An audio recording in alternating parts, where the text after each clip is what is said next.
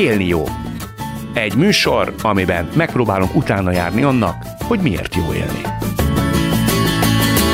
Köszöntöm Önöket, Kadarkai Endre vagyok. Újra itt az Élni jó, amelyben megpróbálunk utána járni annak, hogy miért jó élni. Elsőként jöjjön Dunai Tamás, Jászai Maridíjas színész, a Halhatatlanok Társulatának örökös tagja. A Színház és Filmművészeti Főiskola elvégzése után 16 évig volt a Budapesti Madás Színház színésze. 1992-től szabadúszó, 98-ban megválasztották az év musical énekesének. Három gyermek édesapja. Tamás, te egy biológiailag kedves ember vagy, vagy van egy külön bejáratú életrecepted, ami arról szól, hogy miképp kell kiegyensúlyozottnak lenni? Szerintem recept nincs. Hogy biológiailag milyen vagyok, azt nem tudom. Nem tudom, de az valószínű, hogy a, az az angol közmondás van mindig előttem, amit hát az egyik óvónő, akit majd még fogok idézni, az egyik páciensed, vagy riportalanyod idézett, hogy mosolyogva kell kezdeni a napot. Tehát mosolyog. Hogy smile is a curve that sets everything straight. Ami azt jelenti, hogy a mosoly egy olyan görbe, ami mindent egyenessé tesz. Akkor is, ha nincs jó kedve az ember? Persze. A kacag bajadzó. Hát most gondold el, hogyha semmi kedvem bemenni a színházba este, és mégis játszani kell, akkor most be. Nem, nem, nem, mit érek el vele? De ez nem öncsalás? Visszahat. A mosoly, még ha hát erőtetett mosoly nincs, akkor nem jön, akkor tényleg nem jön, akkor sír az ember. De hát arra kell hangszerelni magát az embernek, ha tud. Megéri. És, és hogy tudod te? Mondjuk, amikor nem lépsz fel. Észreveszem a szépet, észreveszem a jót mindenben, ami csak lehet nem ulaszd el észrevenni a szépet, mert a szépség Isten új lenyomata szokták mondani. Tehát, hogy ö, ugyanannak az, a félig üres, félig tele pohár miatt is, tényleg nekem az félig tele van. Nem félig már üres. Hm, üres. Félig még tele van micsoda különbség. Tehát, hogy ha már itt vagyok, akkor mennyire jó, hogy itt vagyok. Hát 73 évesen mások már ö, hamut is mamunak mondanak, én meg lám, itt vagyok, és a kadarkai kíváncsi rám. Hát szóval mennyire jó. Ennek örülni kell. Akármilyen hideg van, akár mennyire vannak az embernek egészségügyi vagy egyéb bajai, ha már a biológiáról beszélünk. Tehát azok, azok ugye kopnak, öregszenek, stb. Annak is örülni kell, hogy az agyam még működik, hogy még meg tudok jegyezni egy-két dolgot. Voltál te nagyon elkámpicsorodva?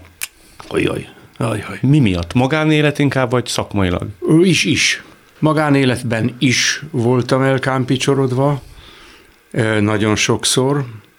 Nagyon sok olyan téves diagnózist állítok föl magammal kapcsolatban néha, hogy Hát erre én biztos nem vagyok alkalmas. Ez már túl van azon a határon, amitől én még mosolyogni tudnék. Szakmai kvalifikáció? Szakmainál is volt ilyen, szakmainál is volt ilyen. Gyermekénél tök egyszerű, mikor 13 éves koromban elvesztettem édesanyámat, azért az egy kamasz fiúnál az egy igen nagy törés volt. És ráadásul készültetek rá, tehát Készültünk, rákos volt, és... Végig kellett nézni az ő Búcsúját? Nem tudtam fölfogni. Azt hittem, és nagyon megsértettem őt, megbántottam őt egyszer, ez az egyik nagy fájdalmam, hogy ezt miért így csináltam, akkor buta voltam. Bottal járt már, és Pécsre kellett mennie sugárkezelésre. És akkor én ezt nem is fogtam fölkönnyülni, hogy ez tulajdonképpen mit jelent, és mondtam, hogy anya, tedd el a botot, mert olyan, olyan nem jó, hogy én egy botos nővel megyek. És akkor majdnem elláttam, hogy a könnyeivel küzdik, és elmagyarázta, hogy most nem tud másként menni. És ezért akkor én még nem is kértem tőle nagyon bocsánatot, csak olyan, olyan kamaszosan ellegyintettem, de hát ma már tudom, hogy ez egy nagyon nagy pofon volt neki, hogy a kedvenc fia szó szerint és a legféltettebb gyermeke. Ötten voltunk testvérek. Te voltál az első fiú. Első fiú és egyetlen fiú. Úgy aztán, hogy később, amikor édesapám újra megnősült, mert öt gyerekkel nem lehet egyedül élni, ott kellett még egy pár, annak akkor lett egy ösém is. De az nem vér szerinti, hanem a Borika néni hozta a házasságba apám mellé, és hát az aztán lubickolás volt megint. És amikor 13 évesen vagy 14 évesen elveszti az ember az édesanyját, akkor nem biztos, hogy úgy gondolja, hogy jó élni. Biztos, hogy nem úgy gondolja, hogy, hogy azt mondja, hogy nem jó élni. Ez konkrétan így meg is fordult? Konkrétan megfordult bennem. Nagyon-nagyon sokáig nem volt kedvem szinte semmihez, pedig akkor kezdtem el, az előtt, mielőtt édesanyám meghalt, kezdtem el már mondjuk verseket mondani iskolai ünnepségen, ami nagyon nagy élmény volt. Hát remegett a lábom az izgalomtól, hogy ki kell állni 500 ember elé, a iskolai, de azért az jó volt. Akkor kezdtem el zenélni, tehát egy csomó olyan örömet kezdtem el érezni, élvezni. Varanya megy egyetlen fiúkórusában voltunk, úgy, mint a Tamás templom vannak, ugye van egy fiú kórusa, vagy egy angol templomnak vannak kórusai, abban énekelhettem. És, és nagyon-nagyon jól éreztem magam, és amikor édesanyám meghalt, hirtelen egyikhez se lett kedvem. Ez meddig tartott? Egy évig. Az ilyen zombi üzemmód? Tehát amikor az ember épp csak, hogy ellátja, amit kell, kötelességszerűen. Most véletlenül éppen fekete pulóver van rajtam, de akkor egy évig nem vettem föl mást, mert azt hittem, hogy az a gyászév, és az hozzá tartozik. Beszéltél erről valakinek? Később, amikor már ö, gyóntató atyával alakult ki olyan viszonyom, hogy, hogy ezeket el tudtam mesélni. Biztos, hogy ha akkor elég tudatos vagyok, akkor elmehettem volna. 13 évesen az ember nem megy pszichológushoz, akkor még dolgozza föl a dolgokat. De te a nagy fájdalomra a vallással válaszoltál? És az Isten hite? Ö, Isten hit felé indultál el? Egy darabig, igen, előtte. De pont akkor, amikor édesanyám meghalt, elfordultam. Ráharagudtam. Rá, rá az, az Istenre haragudtam. Azt mondta, hogy tehet ilyet? Hát, hát hogy lehetett? Egy, egy, egy, egy ennyire szeretendő és szerethető valakit. Hogy lehet elvenni? És ma már mi erre a magyarázatod? Ma már az arra a magyarázatom, hogy minden másképp alakul, ha nem veszi el.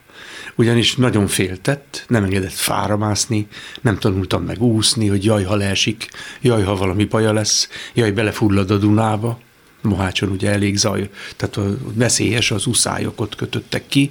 Ha egy uszály mellé túl közel úsztál, lehúzott maga alá, osztálytársaim haltak meg. Evezés közben is, meg mindent. Tehát vigyázott rám nagyon, és nem engedett el maga mellől. Te mivé váltál volna, ha az ő szoknyája mellett maradsz? Ha ő szoknyája mellett maradok, azt még nem tudom, hogy mivé váltam volna, de majdnem biztos, hogy most is Mohácson élek. Egész biztos, az egész nagy Dunai család Mohácson élt. És az neked nagyon rossz lenne, hogyha nem kerülsz Budapestre, hanem ott Mohácson van kialakítva egy neked komfortos élet? Valószínűleg tartom, hogy ott is megtaláltam volna azt, amitől a mosoly kegyenesíti az életemet. Valószínűleg ott is találtam volna magamnak alkalmat, hogy a bennem lévő elég sok energiát, teljesen sok lendülettel és energiával élem általában az életet mindig, mert nem érdemes másként. Hát ha nem fohászkodok neki, nem veselkedek hm. neki maragamnak, akkor nincs értelme. Olyan ez, mint eh, ma szakmailag szoktam gyerekeknek mondani, hogy mint a kecskelőkés a vásárba. Tehát van az a, az, hogy ott oda mennek a fiúk, és akkor van egy ilyen fölfelé emelkedő sín, mint a síkló, és tisztára meg kell lökni, hogy milyen magasra megy most a kecske. Na most az az erő, az tőlem függ. Hogy milyen magasra megy, az a kecskétől is, meg egyáltalán a helyzettől, hogy mire megy. Bárminek az ember neki fog, a lehető legnagyobbat hozza ki belőle, különben miért fog neki? Akkor nincs értelme, de ez lehet a, mit tudom én, az, az, az egy zenemű gyakorlásától kezdve egy gyerek simogatásig, vagy egy gyerek kell való önfelett játékig. Az visszaeséseimnek egyik része az, vagy az oka, az még szakmailag is néha, hogy nem bízom magamban eléggé, mert túl jók a céljaim, vagy túl magasra akarom lökni a kecskét, azt a vásári kecskét. És akkor mondom, hogy akkor én akkorát nem tudok lökni, nem baj, próbáljuk meg előinte csak egyharmadáig, aztán feléig, és amikor már megerősödtem, akkor lökni akkorára, hogy repüljön ki a kecske a másik végén. Jól emlékszem, én egy korábbi interjúban, Igen. amikor nem te voltál a beszélgetés tárgya, egy művésztársadról beszélgettünk, Igen. akkor volt egy elejtett félmondatod, hogy fiúként vagy férfiként voltak gátlásaid sokáig. Én jól emlékszem erre a félmondatra, aztán nem beszéltük ezt ki, mert Paudics Béláról beszélgettünk. Igen, igen, igen, igen. De hogy az úgy akkor megütötte a fülem, hogy te gátlásos és önbizalomhiányos fiú és férfi voltál. Így van. Pont azért, mert túl sokáig mama kedvence voltam. Azzal az elkényeztetett, féltőóvó szeretettel, hogy még úszni se tanulj meg, fiam, mert elsüllyedsz a Dunába, fára mászni sem, mert hát, ha leesel. De ezt hogy szerzi meg, hogy gyűjti magára egy fiatalember, hogy férfiként is kellő önbizalommal tudjon eljárni, mondjuk nőkkel szemben? Mm-hmm. Hát sokáig nem hittem el. Tréfásan szokták idézni a régi zenésztársaim, hogy hát első szerelmemet nem mertem hazakísérni például. Már mindenki látta, hogy én is szeretem, ő is szereti. De andalogtatok nyakra főre a ház körül? Vagy nem, mit nem, nem, nem mertem hazakísérni. Egyszerűen föl se ajánlottam neki, hogy menjünk együtt. Annyira láttam, hogy csillog a szeme, és másként csillog, hogy ó, hát azért itt elvileg lehetne valahogy, de hát én biztos nem. Hát én, Hány évesek voltatok? Hát 15, 10, ő, ő egyel idősebb volt, mint én, tehát tapasztaltabb volt már. és azt a slágert énekeltük a zenekarral, sok minden, beatles is, hogy kinek is kell egy tüskés, bozontos figura, az a, te szeres legalább. És amikor ezt, a, ezt mondta a csaj, hogy már bocsánat, hogy így utólag úgy hívom, hogy te szeres legalább, akkor úgy nézett rám, hogy utána a próba után félrevontak a fiúk, a dobos meg a basszusgitáros, és azt mondta, Tamás, ha nem kíséret haza ezt a csajt, megverünk. Tessék haza kísérni. És akkor erőt vettél magad. És akkor erőt vettem, és hazakísértem. Több, mi több. Láttam, hogy milyen szépen mosolyog. Egyszer csak vettem egy mély levegőt, és átöleltem a vállát. És hagyta. Hát ez 15 évesen nekem akkora élmény volt, hogy hát három nővér után azok láttam, hogy mennyit izégetik a pasikat, meg hogy nem, mondom, hogy hé, hát hagyja. És anya, elköszöntünk, puszi semmi még akkor, csak ilyen hello, és én így mentem hazáig, mint ha még itt lenne.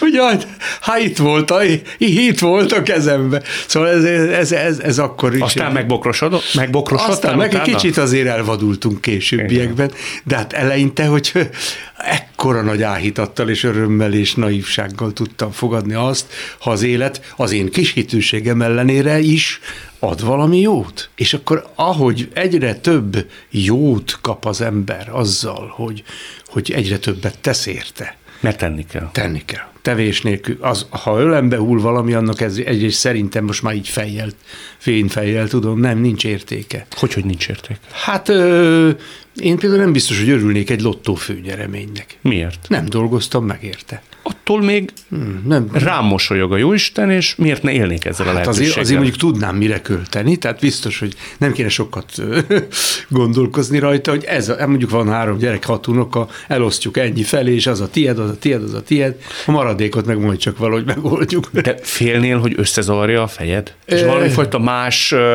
morális útra terelhetne? Félni nem félnék talán, de, de az biztos, hogy a könnyen kapott dolgok, azok számomra valahogy olyan nem értékesek, nem, nem, nem igazán jók. Nem is volt olyan, ami az öletbe hullott, és ki tudtad élvezni? Hát de végül is igen, olyan értelemben, hogy, hogy a véletlen Isten fedőneve, ha nem akarja magát megnevezni, szokta, Anatol Franz mondta ezt, hogy, hogy azért egy csomó véletlen játszott az én életemben hatalmas szerepet.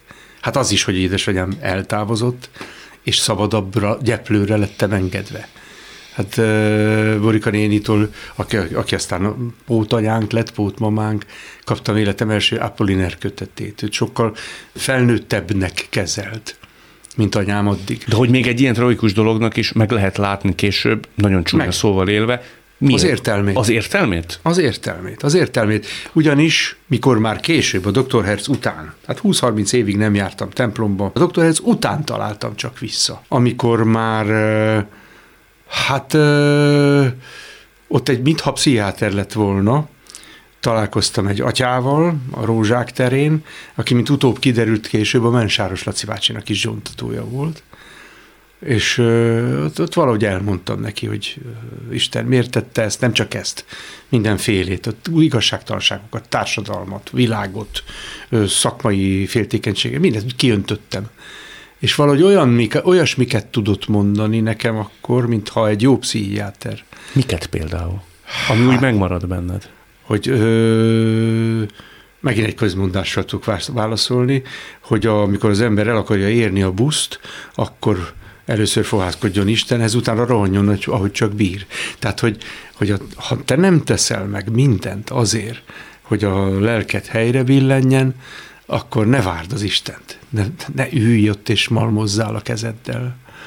Tehát ez a, ez a mozgás kétirányú. Állandóan arra kell törekedni, gondolom én, hogy hogy tudok valamit adni.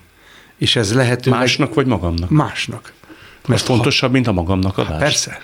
Mindenképpen az öröm, vagy a jókedv, vagy a, vagy a sikerélmény, vagy a biztonság adása, az, az nagyobb öröm, mint hogyha én önző módon magamnak akarok valamit megkaparintani.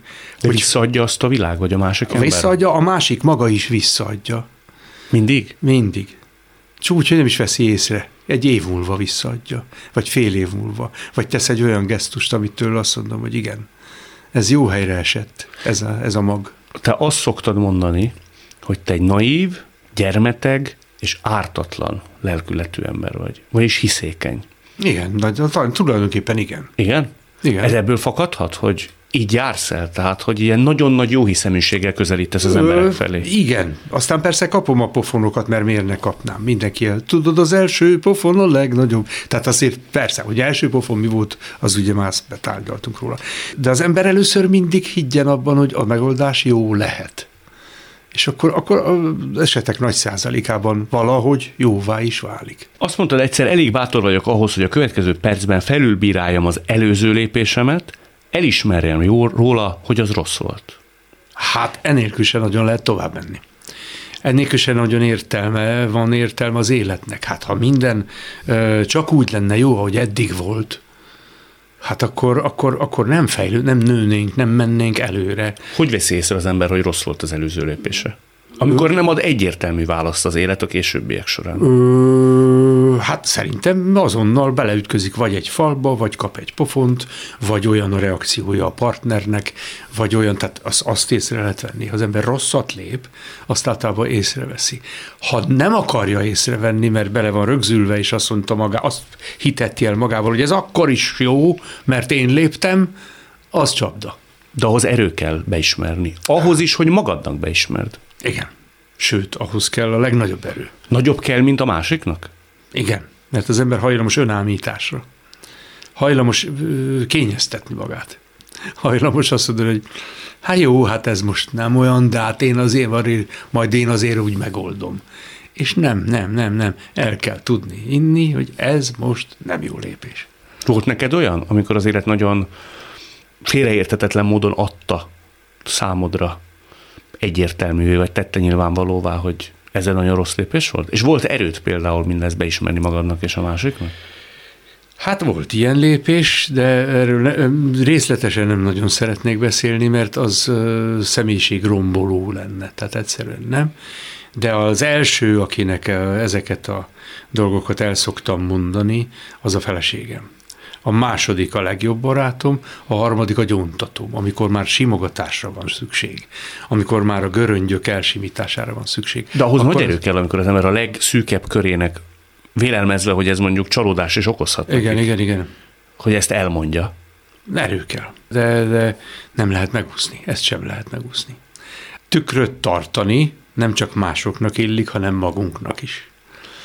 És csak ez önállítás nélkül elég nehéz. És az mivel jár, amikor az ember tükröt tart magának? És mondjuk nem biztos, hogy azt látja, amit gondolta, hogy látni fog.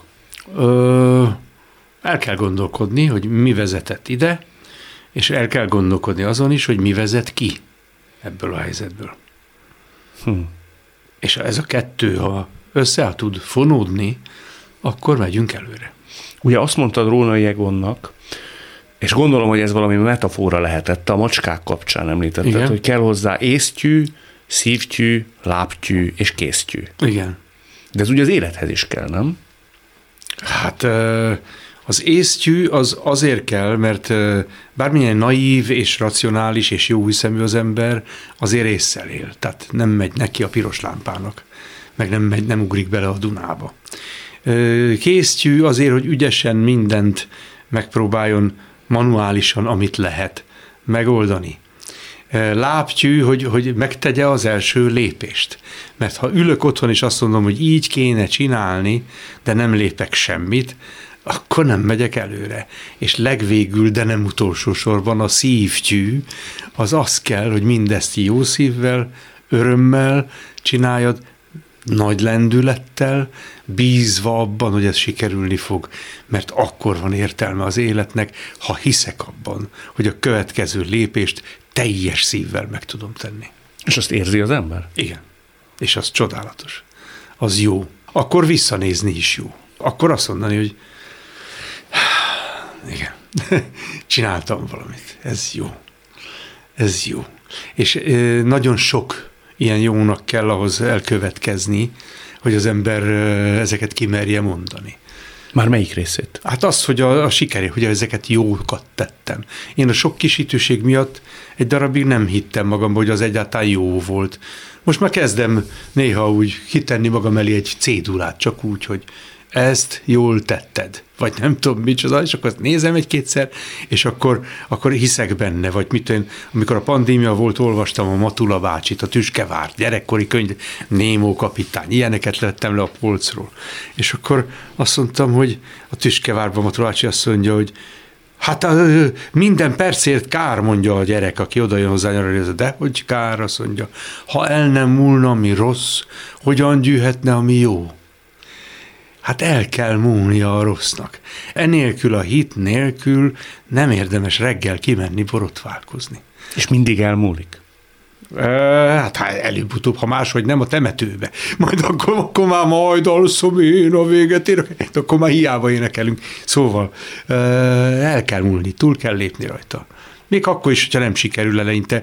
Végvári Tamás mondta, ment az utcán, itt talán itt a Bencúr utcában valahol, és azt mondta, hogy Ugrok a szokott lendülettel, a pocsolyát át akarta ugrani, puff bele a közepébe, az afrenegye meg, elmúltam 60. Tehát a szokott lendület már nem mindig elég. Még nagyobb lendület kell. Elan vitál, mondja Bergson. Életlendület. Meg bizalom, hogy ez sikerülni fog. Kifelől kell a bizalom? Magamnak, mondjuk Isten felé.